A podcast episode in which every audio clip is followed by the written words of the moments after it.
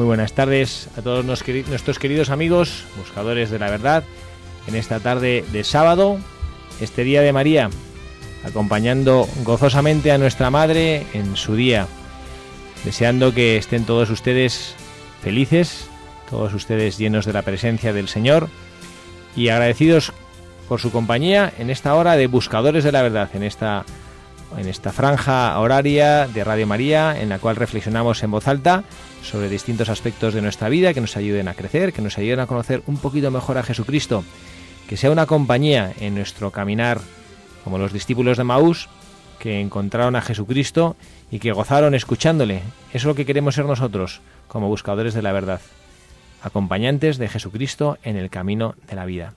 Todos los que hacemos realidad este programa de Buscadores de la Verdad. Les agradecemos su presencia. Estamos aquí en el estudio con ustedes. Carla Guzmán, Carla, muy buenas tardes. Buenas tardes, padre. Gracias por acompañarnos una tarde más en Radio María. Nada, gracias a usted por permitirme venir al programa y un saludo a todos los oyentes. Bueno, gracias, nada, al contrario, aquí todos somos parte de este equipo, igual que Pepa Garat. Pepa, muy buenas tardes. Hola, buenas tardes, padre. Yo estoy deseando, Pepa, a que te traiga, de que a uno de nuestros programas te traigas a alguno de tus sobrinos, a alguno de esos que hablan poco. Pues yo encantada, ¿eh? porque se quedaron con muy buen recuerdo cuando vinieron. Sí. Cuando vuelvan de Brasil. Cuando vuelvan de Brasil. ¿no? si no, traeré a los que están aquí. Eso, que están más cerquita. Pepa. Que yo sé que tienes un sobrino que habla bastante poco, ¿no? Sí, no calla. Pero muy bueno, muy bueno. Nos puede dejar sin participación. Totalmente. Bueno, eso tampoco es complicado. Bueno, pues pedimos a Pepa que nos recuerde a nosotros y a todos nuestros oyentes eh, cuál es la dirección de correo electrónico a la cual pueden escribirnos si quieren hacer alguna sugerencia de, bueno, como ha pasado con el, con el programa que vamos a hacer hoy, que también es sugerencia de una persona que quiere mucho a este programa y que, bueno, recuérdanos, Pepa, ¿cuál es nuestro, nuestra dirección de correo electrónico? Pues nos podéis mandar todas las sugerencias a buscadores de la verdad arroba radiomaria.es buscadores de la verdad arroba radiomaria.es. Digoles muy bien para que no se metan conmigo. Andaluza. Muy bien, muy bien. Bueno, pues Pepa, a ver, tú que has estado un poco siguiendo la, la raíz de este programa y nuestro buscador es un buscador peculiar eh, en este programa, ¿no? A ver, cuéntanos que, sobre quién vamos a hablar. Pues vamos a hablar sobre eh, la verdadera historia de la familia Fontrap, que son los, en la que está basada la película de Sonrisas y Lágrimas, tan una película tan conocida y que nos ha marcado tanto eh, a tanto, tanto a niños como a mayores. Y el otro día eh, cayó en mis manos un artículo sobre las 10 verdades que no se sabe sobre la, la férrea fe de esta familia. Y la verdad es que leyendo su bibliografía me impresionó la cantidad de valores que tenían y lo poco lo poco que los conocíamos. Así que, que los conocimos por la película. Los conocemos por la película pero, pero en la película no se transmite tanto los tantísimos valores cristianos que, que tenían y me pareció una buena oportunidad para, para darlos a conocer y ponerlos de ejemplo como bueno como buscadores de la verdad no porque eso es lo que sí que tanta gente que ha disfrutado con la peli no que sepa realmente cómo eran ellos. Cómo eran ellos. Y el ejemplo que dieron. Que me has contado, habéis contado antes, antes de empezar el programa, que ahora es el aniversario sí, creo que, no sé si es este año, el 50 aniversario o el año pasado, ahora, ahora lo estoy dudando, pero, pero ha sido el 50 aniversario. Bueno, o sea que aquellos de nuestros oyentes que estuvieran en el estreno de la película ya, ya tienen unos cuantos añitos. Sí, sí, sí. Hombre, no. 50 años de la película, ¿no? Un poquito. Bueno, pues vamos a escuchar. Eh, tenemos una tenemos una biografía que es un poquito larga, pero lo que pasa es que yo creo que, merece la pena escucharla, porque bueno, es me parece que es súper interesante la vida de, esta familia, ¿no? Bueno, pues vamos a procurar escucharla eh, con calma y con cariño y bueno y escuchando y son sacando mucho de lo, de lo interesante que tiene para nuestra vida cristiana para nosotros que somos buscadores de la verdad eh, bueno pues sacar el jugo de lo que es una familia comprometida coherente una, una familia que, que vive coherentemente esa, esa entrega a Jesucristo, ¿no?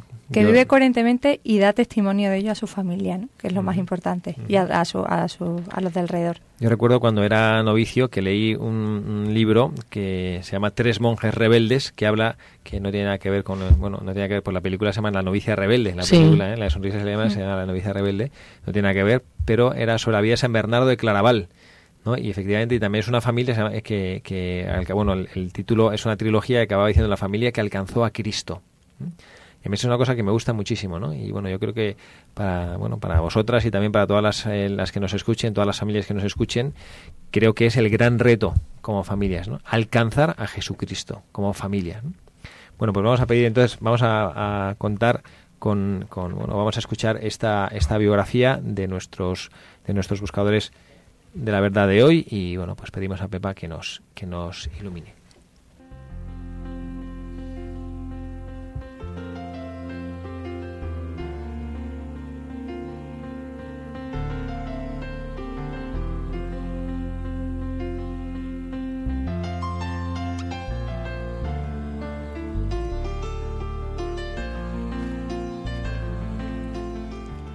María Augusta Cuchera Austria, 1905, había perdido a su madre a los dos años recibido una educación muy estricta por parte de unos familiares con los que su padre le había dejado para que se hicieran cargo de ella.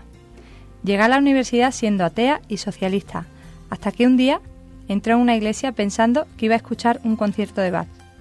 En vez de eso, se encontró el templo abarrotado, escuchando al famoso predicador jesuita padre Frederick Crossender. Su forma de hablar simplemente me arrastró. Estaba completamente abrumada. Mientras el sacerdote bajaba del púlpito, al terminar de hablar, la joven lo agarró del codo y le preguntó ¿Realmente usted cree todo esto? Una larga conversación con él cambió totalmente su visión del mundo, hasta el punto de que no mucho después ingresó como postulante en la avenida Benedicta de Nomberg, el monasterio femenino más antiguo del, norte de los Alpes. Allí continuó sus estudios de magisterio que debía completar antes de ingresar al noviciado. Las frecuentes jaquecas que sufría y que el médico atribuía a que la vida monacal no le permitía hacer la cantidad de ejercicio físico a la que estaba acostumbrada, hizo que tuviera que abandonar el monasterio y fue enviada a casa del viudo capitán George Frontrap, padre de siete hijos, también converso un, un año antes de que llegara María a su hogar en 1926. Desde su matrimonio, George y María von Trapp hicieron de la vivencia de la fe el eje de su vida familiar, de forma inseparable a la música. De hecho, empezaron a cantar no solo por amor a la música, sino como forma de oración, y los momentos familiares importantes siempre se vivían en la familia cantando piezas religiosas acordes a la ocasión. La primera cuaresma, los Trapp adquirieron la costumbre de que el rato de lectura en voz alta de cada noche, mientras los hijos hacían labores y manualidades, se dedicara al Evangelio. En 1935, el pequeño banco familiar en el que George von Trapp había, había depositado sus abundantes ahorros para intentar ayudar a la dueña, una amiga suya, quebró. Fue la primera de muchas pruebas duras a las que tuvo que sobrevivir el matrimonio. Para mantenerse a flote, los Trapp tuvieron que despedir a seis de los ocho empleados que hasta entonces habían tenido. Las monjas benedictinas de Nomberg le, sugirieron que instalaran una capilla en su casa, de forma que pudieran alquilar habitaciones a estudiantes de la Universidad Católica. Y la, la familia se instaló en uno de los tres pisos de la mansión. Así lo hicieron, con permiso del obispo de Salzburgo.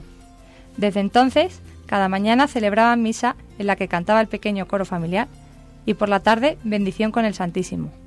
Providencialmente, uno de los sacerdotes enviados para celebrar fue el padre Franz Wasner, un experto en música que quedó desde entonces indisolublemente unido a la familia como su director del conjunto musical, incluso antes de que pensaran en dedicarse a la música como profesión.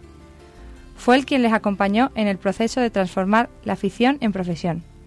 La generosidad con la que reaccionaron los niños ante el brusco cambio de vida y el poder tener al Señor en su propia casa les hacía exclamar con frecuencia qué afortunados somos. Después de la anexión de Alemania de 1938, deciden huir de Austria para evitar que el capitán tenga que incorporarse al ejército del Tercer Reich, después de recibir una invitación de este y de sentirse tentado a aceptarla, pues había estado al mando del submarino de un submarino en la Primera Guerra Mundial y la nave que le ofrecían los nazis era infinitamente mejor. Pero la tentación no duró mucho. No, no puedo hacerlo. Cuando hice el juramento sobre nuestra antigua bandera, juré, con el emperador, por Dios y por mi país. Esto estaría contra Dios y contra mi país. También su hijo Rupert, que acababa de terminar medicina, rechazó un puesto en el hospital porque ya era consciente que bajo los nazis ejercer la medicina significaría tener que consentir a todo tipo de tratamientos y manipulaciones que no puede aceptar, aceptar como católico y como hombre. De hecho, ese mismo día, a María le recomendaron abortar a su, tercer hijo, el décimo de George, para evitar que se agravaran los problemas de riñones que sufría. La misma semana recibieron la tercera oferta de los nazis, cantar para Hitler en su cumpleaños. Entonces se dieron cuenta que rechazarla una vez más les pondría en serio peligro y convocaron un consejo familiar con los siete hijos mayores, en las que George le preguntó ¿Queréis conservar perdón, los bienes materiales que nos quedan? La casa, con los muebles, a nuestros amigos y todas las cosas a las que tenemos cariño. Entonces tendremos que renunciar a los bienes espirituales, a nuestra fe y a nuestro honor. Ya no podemos tener ambos. Ahora podríamos ganar mucho dinero, pero dudo mucho si eso podría hacernos felices. Prefiero veros pobres, pero honrados. Con nueve hijos entre 17 y 7 años y uno en camino con un embarazo de riesgo, los Von Trapp dejaron su casa y su país en una huida llena de dificultades, sobreviviendo gracias a la música, pero de una forma que consideraron toda una lección de confianza en la providencia. Siempre surgía un nuevo contrato o una prolongación del permiso de estancia en un país, justo antes, justo antes de que se agotaran las plazas o el último céntimo. Por fin pudieron volver a Estados Unidos, donde alcanzaron la fama definitiva. Su lema durante ese tiempo fue Buscad primero el reino de Dios y su justicia, ya sea dejando tu país para no traicionar tus creencias, o viviendo con la alegría, la incertidumbre y la pobreza, y lo demás se os dará por añadiduría. Al terminar la Segunda Guerra Mundial, el general al mando del ejército estadounidense de ocupación en Austria escribió a los cantores de la familia Trapp pidiéndoles ayuda para salir para paliar la situación de empobrecimiento absoluto en su país de origen. Inmediatamente, la familia creó una fundación y aprovechaban todos sus conciertos para pedir donaciones económicas o en especie, que iban recogiendo en un autobús. Cuando el autobús estaba lleno, las enviaban a los capellanes del ejército americano para evitar que se acabaran en el mercado negro. Solamente mediante el esfuerzo de la familia y la ayuda puntual de algunos amigos, lograron enviar a Austria, en menos de dos años, 136.000 kilos de ayuda y organizaron el apadrinamiento de 14.000 de 14.000 familias austriacas. Esta labor le supuso a María la concesión por, por parte del Papa Pío XII de la medalla Benemeriti en 1949 y de la Dama de la Orden del Santo Sepulcro en 1952. Si la familia Trapp era famosa por la música y su música era inseparable de su vida de la fe, a fuerza tenían que evangelizar. Lo hacían en sus conciertos, mediante las sencillas explicaciones a las piezas religiosas. Lo hacían también cuando en su granja, en su granja comenzaron a organizar en, en verano campamentos musicales para gente de todas las edades. En ese campamento, al igual que en la granja, la capilla era su lugar de gran importancia y cada día terminaba con la bendición del Santísimo y un rato de oración mediante la música. Muchas de esas almas no habían rezado mucho tiempo. Allí la música era como una llave mágica que abría el corazón más fuertemente cerrado. En estos momentos sentíamos el centro de nuestra nobilísima vocación, recuerda María von Trapp en su libro. El, apostolado cotidiano se les quedaba corto. Tras la muerte del, balón, del varón en 1947 y la disolución del grupo en 1957, María von Trapp, su hijastra María Francisca y su hija Rosemary se trasladaron a Papúa Nueva Guinea durante unos años como misioneras.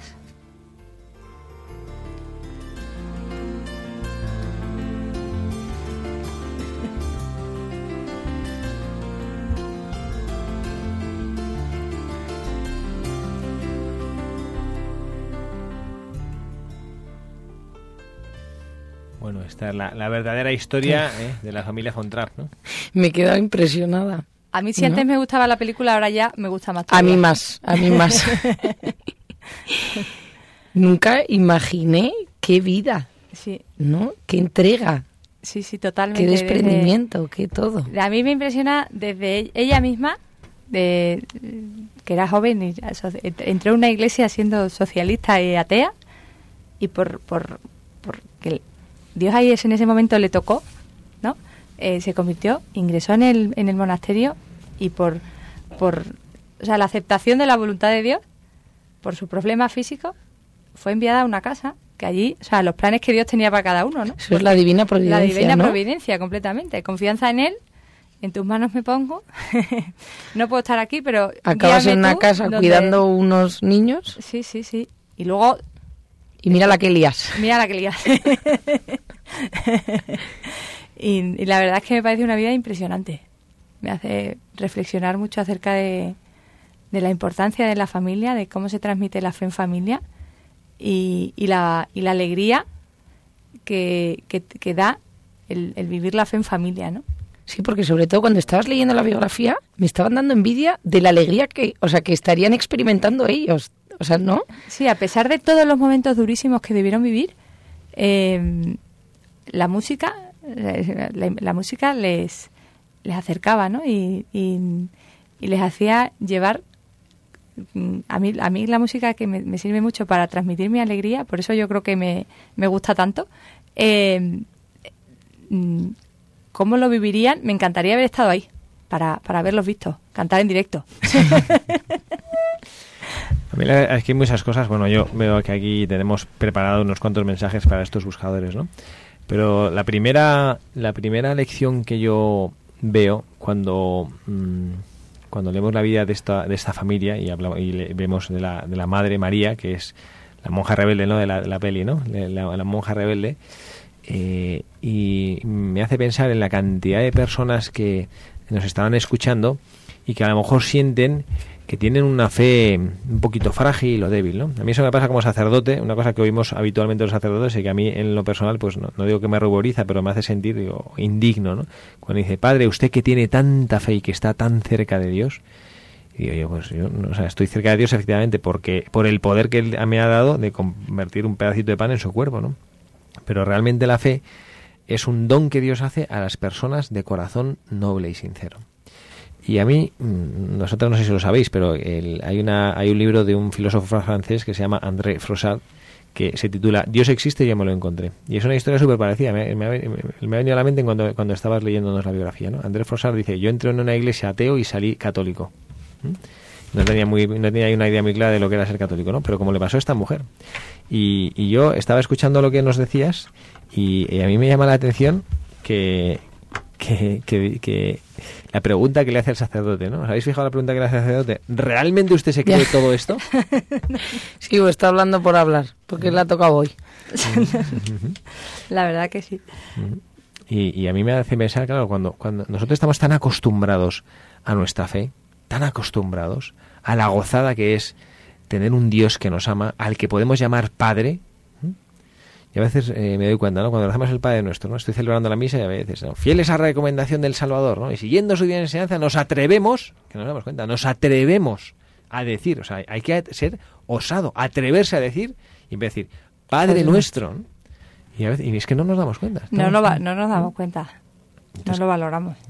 Claro, y dice, ¿realmente seguiré todo esto? Y yo creo que esta es una pregunta que nos podrían hacer a todos y cada uno de los cristianos que nos, que nos acerque eh, cuando nosotros estamos el domingo en misa y rezamos el credo, creo en Dios Padre Poderoso, creo en Jesucristo único, creo en la Iglesia, que es una santa, creo en la, creo en la comunión de los santos, creo en la vida eterna, que alguien se pare y nos mirase en los ojos y nos dijese, oye, ¿realmente tú te crees todo lo que acabas de decir? ¿Mm? Porque es que es, un, es una gozada, es un regalazo, ¿no? Y a veces eso, vivimos, pues eso, hay una, me encanta el latín, et si Deus non daretur, ¿no? Como si Dios no existiera, como si Dios no nos hubiera, hubiera sido dado no nos hubiera sido regalado. Oye, pero que, que Dios es una maravilla y que es real, abre tu corazón a su, a su presencia. Entonces hay personas que nos dice, pues esta María, pues una mujer que había sido educada pues, sin, sin mencionar a Dios, nuestro Señor, ¿no? Nos contaba Pepa hace algunos programas que pues esa, esa vez que habías hablado con, no sé si te acuerdas, ¿no? Que nos contaste en un programa que habías hablado con una chica que te preguntaba y te decías, yo soy católica, y te decía, ¿eso qué es? ¿Eso qué ¿Y quién es Dios?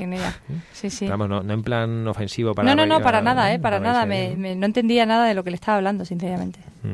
Entonces, pues pensar, no sé, que, que es verdad que hay gente que es que no entiende, no entiende el regalazo de decir, oye, mira, que yo no vengo de la nada, sino que vengo del amor. No voy a la nada, sino que voy al amor.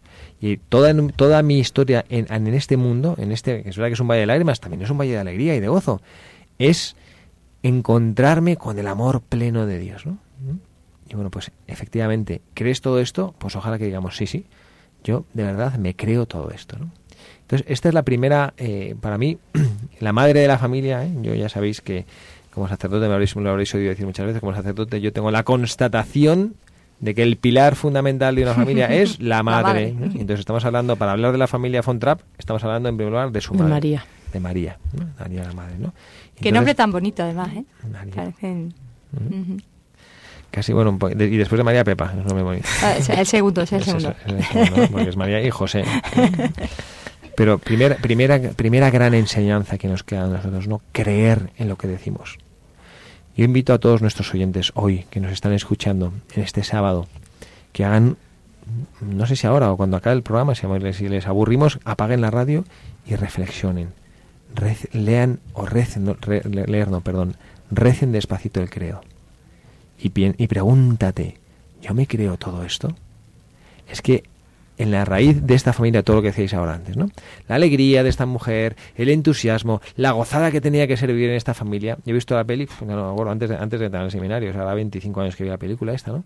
Y lo recuerdo con alegría, es verdad. Y yo digo, qué gozada esa familia, ¿no? Y que tienen que irse casi con lo, no sé en la realidad, pero en la peli cuenta como casi casi se tienen que ir con, lo opuesto y salir ahí por las montañas, por los Alpes a Sí, pues por lo visto es, es real que se tuvieron que salir con lo opuesto. Hombre, no cruzaron las montañas andando como en la película, pero que tuvieron que eh, eh, dejar todos los bienes materiales, olvidarse de ellos y llegar a y cruzar y Sí, de hecho en la biografía que has leído le preguntaba el padre, ¿queremos conservar los bienes materiales que nos quedan o, o tendremos que renunciar a los bienes espirituales, a nuestra fe y a nuestro honor? Que al final es lo que nos hace lo que nos hace grandes de verdad, ¿no? Y felices. Y felices. Bueno, a ver, Pepa, entonces, compártenos, vamos a analizar así un poquito ordenadamente el, mensaje de buscadores, ¿no? A ver, ¿cuál es el primer mensaje de que tú que, crees que tenemos que sacar de esta historia de, la familia Fontán? Pues a mí, al leer la, mm, la bibliografía, lo primero que me vino a la cabeza es la importancia de la familia y de la importancia que tiene transmitir el don de la fe a través de la, o sea, en la familia a los hijos. Y, y asentar bien asentarles bien las bases y darles a los hijos, como comentábamos hace en algunos programas, eh, darles testimonio de fe a ellos y predicar con el ejemplo, ¿no? Y, yo creo que estos padres predicaron con el ejemplo a lo largo de toda su vida, de coherencia, y, y eso lo sembraron en sus hijos eh, de una forma impresionante. De hecho, eh, al final dice que las hijas se, fueron de misioneras también, ¿no? Lo cual es fue una labor bien hecha. Sí, que además son que María cuando llegó a la casa ya había siete hijos, o sea que tenían hijos adolescentes, que no es domar a unos niños pequeños que es más fácil, sino y esos niños también entregados y que eran felices y un, el hijo cuando decía que iba que iba a terminar medicina, pero que tampoco porque iba en contra de sus principios hacer cosas. Entonces, que ahí se ve lo bien que transmitieron ¿no? la fe y que les hicieron vivir de una manera coherente. Y luego, eh, yo creo que también no hay mal que por bien no venga, ¿no? Ellos perdieron, perdieron todo su capital y decidieron eh, alquilar las habitaciones a los estudiantes de la Universidad Católica y construyeron una capilla. Entonces, la gozada de poder celebrar todos los días misa en su casa y de tener al Santísimo todos los días en su casa, yo creo que era el alimento principal para que esos padres pudieran hacer lo que hicieron con sus hijos.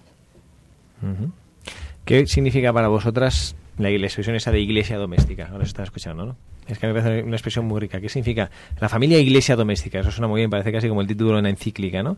Pero, eh, ¿qué significa en lo concreto? A ver, como las familias que nos están escuchando, a ver, ¿qué significa para vosotras? ¿qué, os, sugiere la iglesia A mi iglesia doméstica me sugiere evangelizar dentro de la propia familia, vivir la fe en la familia, educar a los hijos en la familia.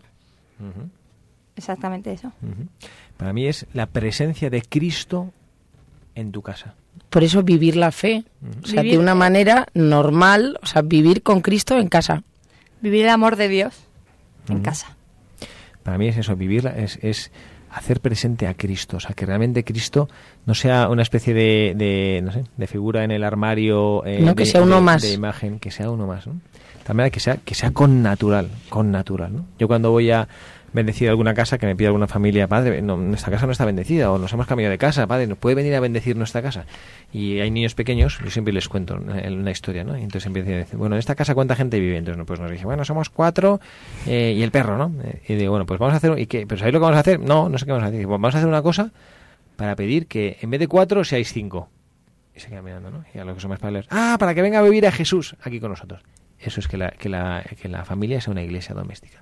Que Cristo sea alguien que gracias a tu familia Cristo está presente en tu vida. De tal manera que tu fe no tenga que ser, pues cuando voy a misa los domingos, o si estoy en un grupo parroquial, pues cuando voy al grupo parroquial, o si voy a un colegio de monjas, pues cuando voy al colegio que me, me hablan de Jesucristo, no, sino que Jesucristo sea alguien presente, ¿no?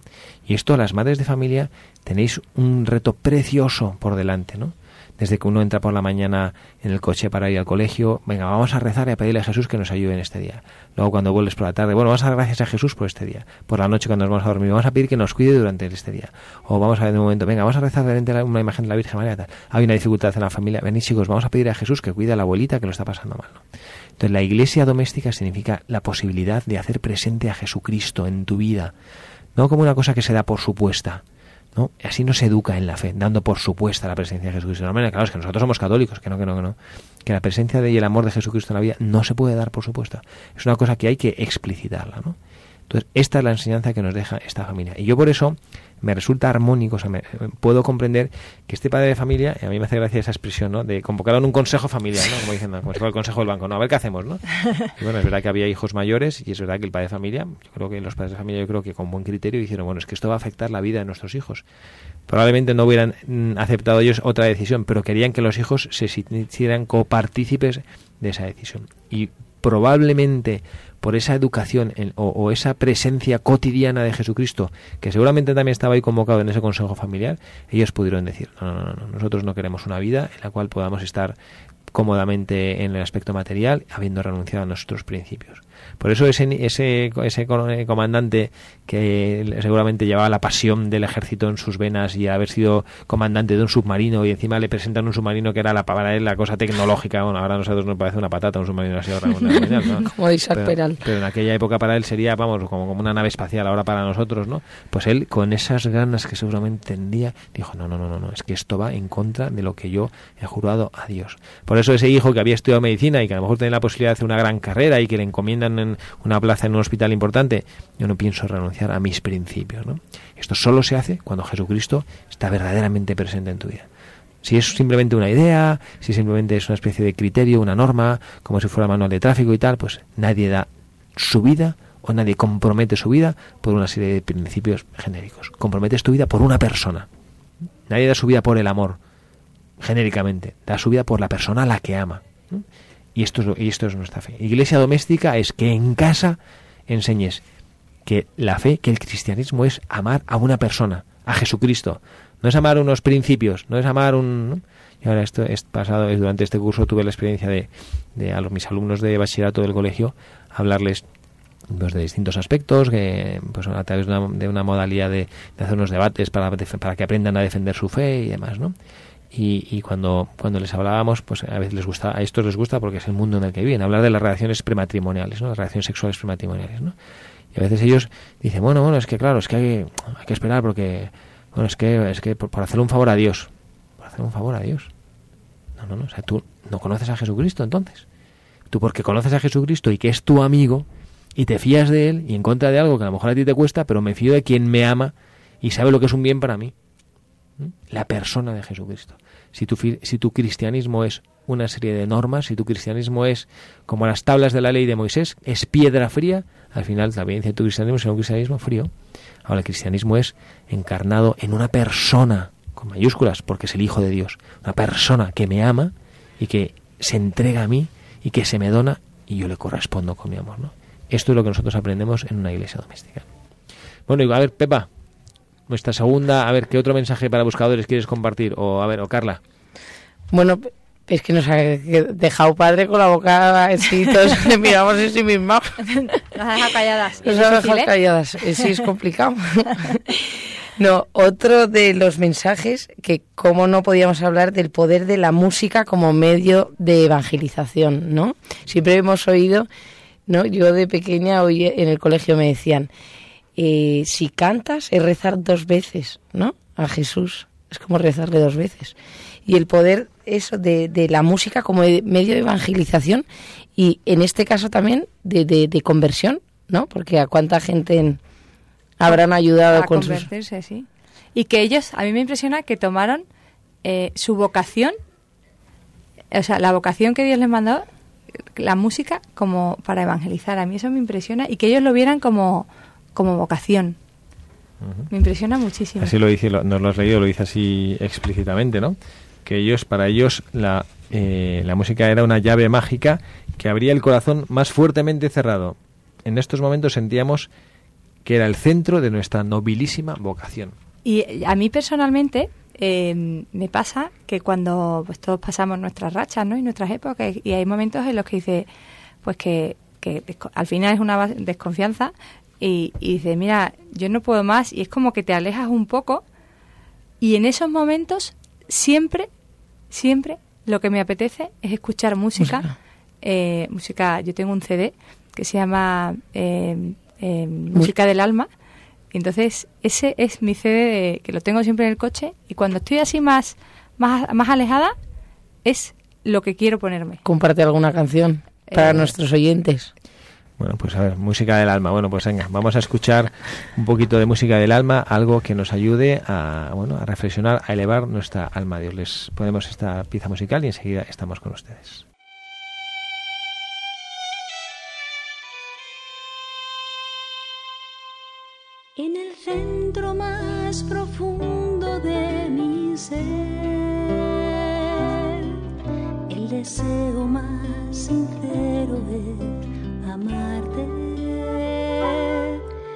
Y aunque no hago el bien que quiero y hago el mal que no quiero, confío en ti,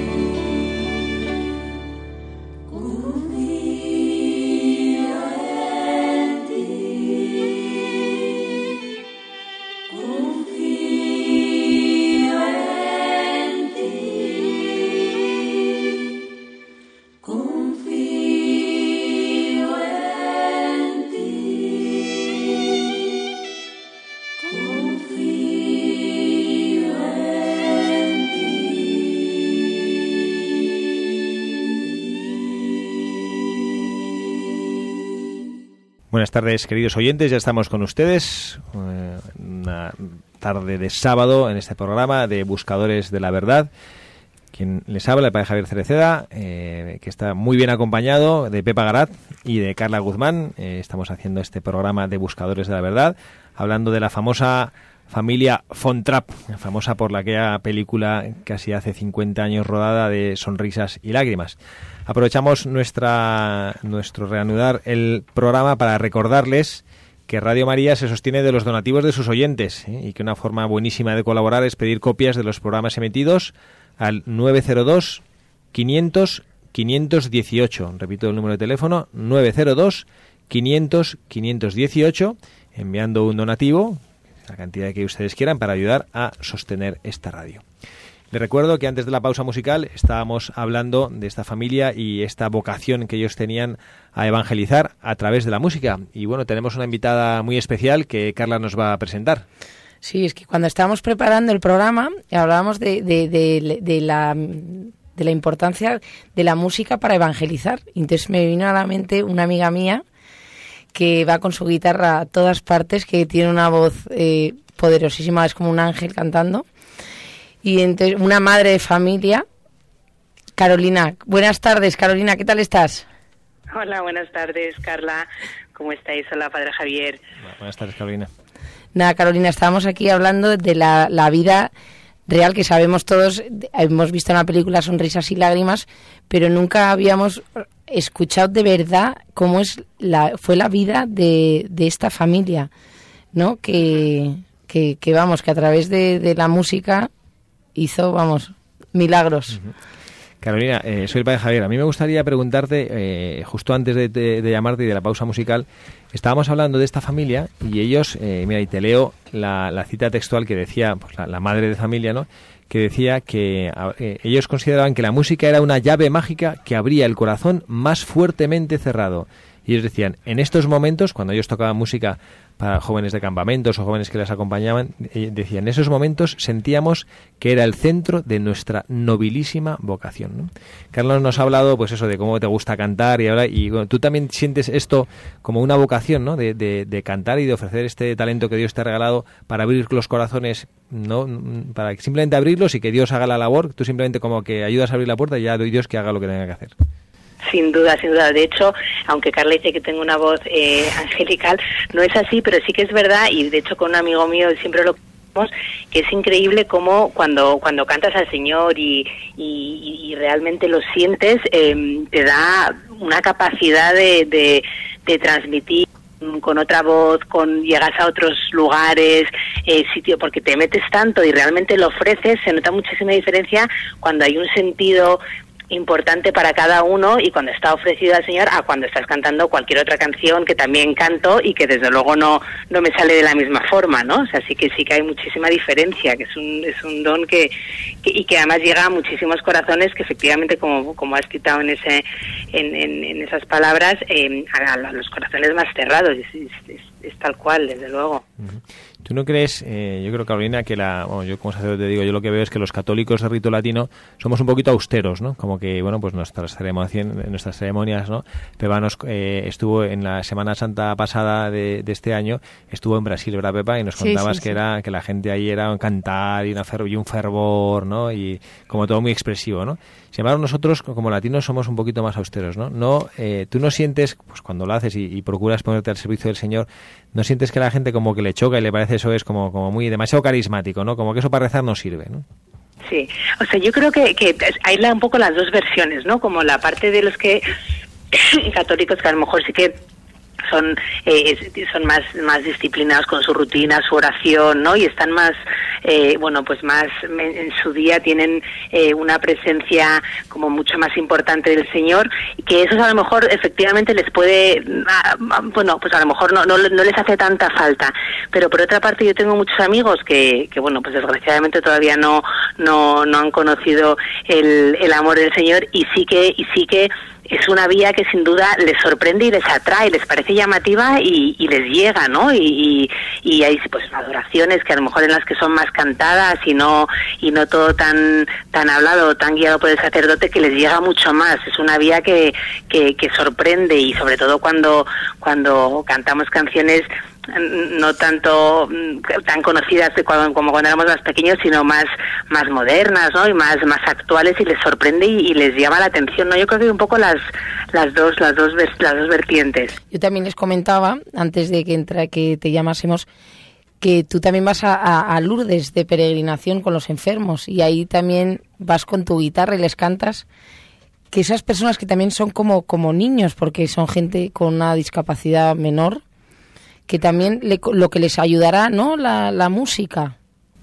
Sin duda, porque sobre todo en la música muchas veces eh, eh, lo que lo que consigue es que te llega el sentimiento, ¿no? Y ya no tanto solamente la letra, es más eh, cuando escuchas como como bueno ya no hablo de mí, sino a lo mejor yo cuando lo, lo veo de fuera, ¿no? Personas que, que cantan y que y que cantan una canción eh, desde lo más profundo de su corazón, este, te están transmitiendo tanto solamente con la entonación, con el amor, con el corazón que se pone en la canción, que ya no solamente lo verbal, ¿no? Y efectivamente en Lourdes pues el tipo de, de, de enfermos que vienen, que desde luego hay de muchos tipos, pero la, la, los discapacitados más intelectuales, ¿no? Que tienen mucha dificultad, ellos lo, lo, ¿no? Se abren los ojos, te, te escuchan, se, se, se paran, a lo mejor algunos que están más nerviosos oyen cantar y se sientan y se quedan mirando eh, alucinados, ¿no? Yo creo que es un poco, pues por eso, porque les llega mucho más allá que el, que el propio texto de la canción, que seguramente a lo mejor no, no lo entienden, ¿no? Pero, pero como se canta desde ese amor y ese sentido más profundo que decía al principio de lo que,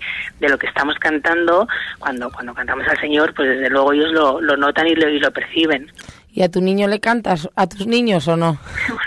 mis niños lo que les pasa es que como como cuando canta una madre lo, lo, que lo que más quieren los niños son los brazos de la madre entonces la guitarra es su competidora entonces no les gusta cuando coja la guitarra les falta los brazos de mamá y todavía no no les encanta eso de que y te ves con tu marido como los Fontrap recorriendo aquí Europa bueno, no le queda otra. Yo, yo, yo, vamos, voy con la, la guitarra, me escuchen o no, por si en algún momento puedo. La guitarra puedo, y la tabla de surf. Sí, sí, la guitarra y la tabla de surf, sí, sí. Ahí también compiten en el malitero del coche eh, la guitarra y la tabla de surf. Pero bueno, ya se van haciendo amigos ellos también.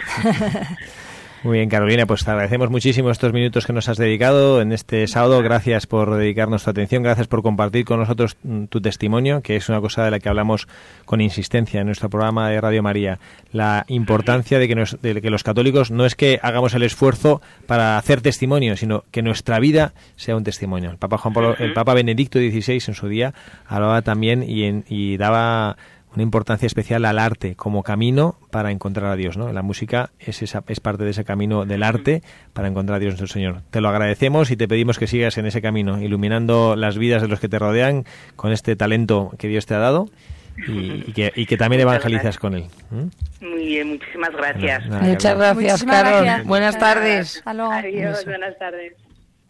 Este es el, el pues, a mí la verdad es que me ha impresionado Carolina, ¿no? Con la, con la frescura con la que habla del Señor, ¿no? De, de, de transmitir el mensaje del Señor. Y, y, bueno, pues yo mm, he dicho una cosa que yo creo que me ha inspirado el Espíritu Santo, porque no lo había pensado, ¿no? que nuestra vida, que nuestra vida no sea un esfuerzo por hacer testimonio, ¿no? Sino que nuestra vida sea testimonio, ¿no? Y yo creo que esto es cuando, cuando la manera de vivir sea una manera de testimoniar. Es cuando nosotros realmente habremos dejado que Jesucristo entre dentro de nuestros corazones. ¿no?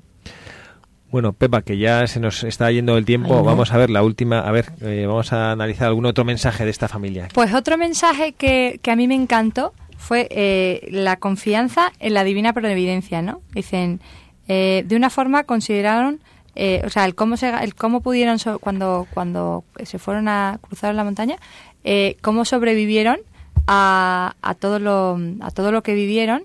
Cuando en el último minuto parecía que se les acababa el dinero, llegaba un contrato. Cuando se le iba a acabar, y, ellos mismos dicen eh, que se ganaron, sobrevivieron gracias a la música, pero de una forma que consideraron toda una lección de confianza de la providencia. Siempre, siempre surgía un concierto o, algo, ¿no? Y qué importante es y me hace pensar lo importante que es en confiar, ¿no? En confiar en que, en que Dios te lleva de la mano. El otro día voy a contar una anécdota, yo ya he dicho alguna vez, estaba, estoy haciendo un máster de musicoterapia, nunca mejor dicho, o sea, que viene muy bien ahora. No, y entonces estamos haciendo un ejercicio en el que eh, nos pusieron un antifaz, ¿no? Y era para trabajar la confianza en, en uno mismo y en los demás, ¿no? Y entonces eh, una compañera te tenía que pasear por toda la, por toda la sala de la mano, ¿no? Y era ver qué, confianza tenías tú, ¿no? Entonces yo me di cuenta que iba muy tranquila y en ese momento pensé, dije, si yo tuviera, me pusiera este antifaz cada vez que me pasara algo y sintiera realmente que el que me está dando la mano es Dios, iría, sería muchísimo mejor. Porque con la confianza que yo en ese momento fui, dije, ojalá yo siempre pensara que el que me está llevando de la mano es Dios. Y fuera con esa confianza. Y yo creo que ellos, eh, que este, este matrimonio, mmm, confió en él, confió y dijo, tú nos has dado esto y nosotros lo ponemos en tus manos. Entonces, y efectivamente, Dios, tú das y Dios te da, ¿no? Y, y ellos pues, pues tuvieron muchísimos ejemplos en su vida que Dios les daba por todo lo que ellos estaban dando. Y la paz que sentirían, ¿no? De confiar, o sea, de no dudar. Sí, sí, sí. No, si ves toda la vida y es todo divina providencia. Iba a entrar en una iglesia para escuchar un concierto. Al final se acaba convirtiendo, va al monasterio. En el monasterio eh, también se pone enferma, le mandan a una casa. O sea, es todo, se quedan sin dinero, montan la capilla. Es todo confianza, confianza, divina providencia.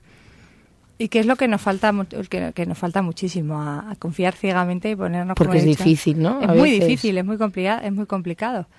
Pero, pero tendríamos que hacer un ejercicio y imitar a todas estas personas que con su ejemplo nos, nos, nos demostraron que confianza, que confianzo, confiando, Confiando. perdón, se sale adelante.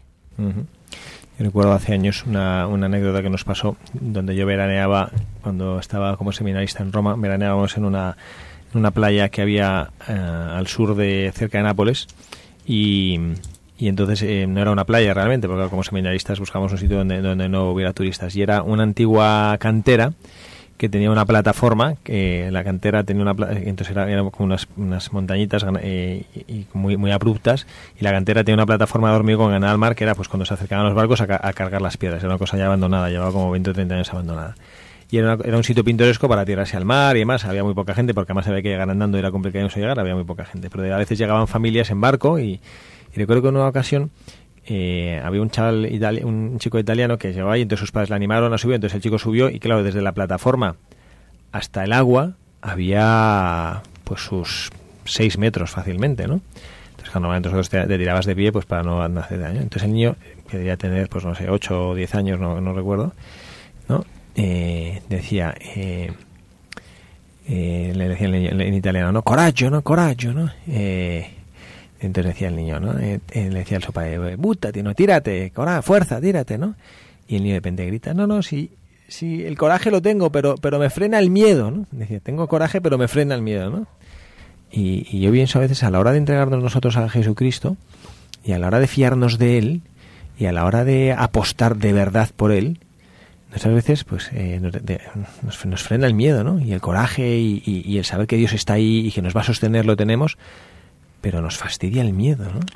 Y a mí me admira de esta familia que pues que no fue convenenciera, ¿no? Que no fue el otro para decir, pues mira, pues comprometemos un poco nuestros principios. ¿Qué voy a hacer ahora yo aquí con 10 hijos? Madre mía, menudo lío. ¿Y, y, ahora eh, ¿y, dó- y dónde voy? Y me la voy a jugar. Y aquí y el, y el Hitler este, que es, que es un medio trastornado, como yo ahora no cante para él. Y mi hijo que ha renunciado a, a no sé qué. Y ahora que yo he dicho que no, no que no van a... Uf, cómo me la van a liar y tal. Él dijo, no, no, no. Yo cualquier cosa menos ser infiel a mi conciencia, ¿no? La conciencia- lo que mi conciencia me está pidiendo, ¿no?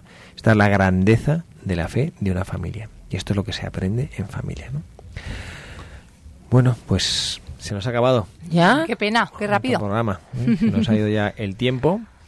Y bueno, pues nada, eh, gracias, gracias a nuestros oyentes por estar aquí con nosotros, acompañándonos, ayudándonos. Aquí estamos gracias a todos ustedes.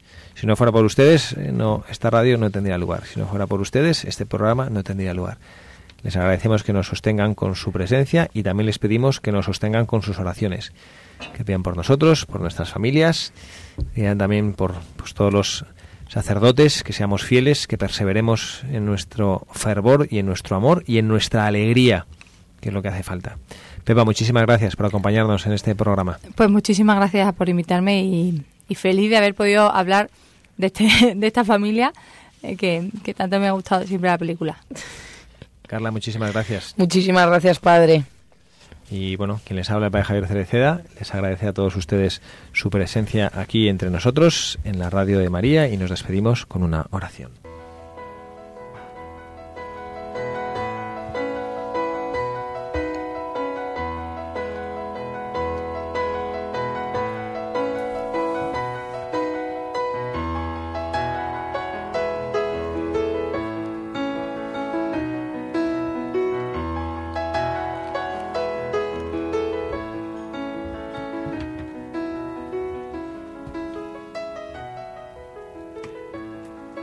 Señor,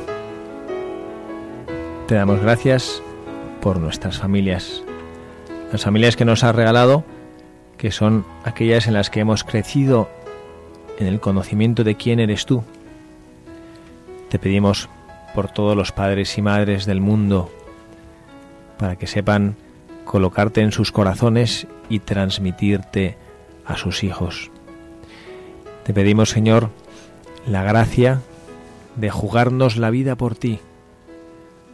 En su sentido literal, si hiciera falta, pero como probablemente no haga falta, en el sentido de mostrarte ante el mundo con una vida plena de alegría, con una vida plena en la que tú no eres un mueble al cual damos un lugar más o menos importante en nuestra casa, sino que eres una presencia real. Que nos enseñes a transmitir a los niños, que enseñes a las esposas a transmitir a sus esposos, que enseñes a los esposos a dar testimonio a sus esposas de que una vida que te coloca por encima de todas las cosas es una vida que nunca dejará de ser plena, que nunca dejará de ser fructífera, que nunca dejará de ser gozosa. Te damos gracias, Señor, por las maravillas que haces en las almas que se entregan a ti y que nos invitan a empujar, que nos empujan a imitarlas. Nos gustaría ser como ellos, Señor. Ayúdanos. Danos la fuerza de vivir con alegría la fe. Danos la esperanza para transmitir a quienes nos rodean el gozo de ser cristianos.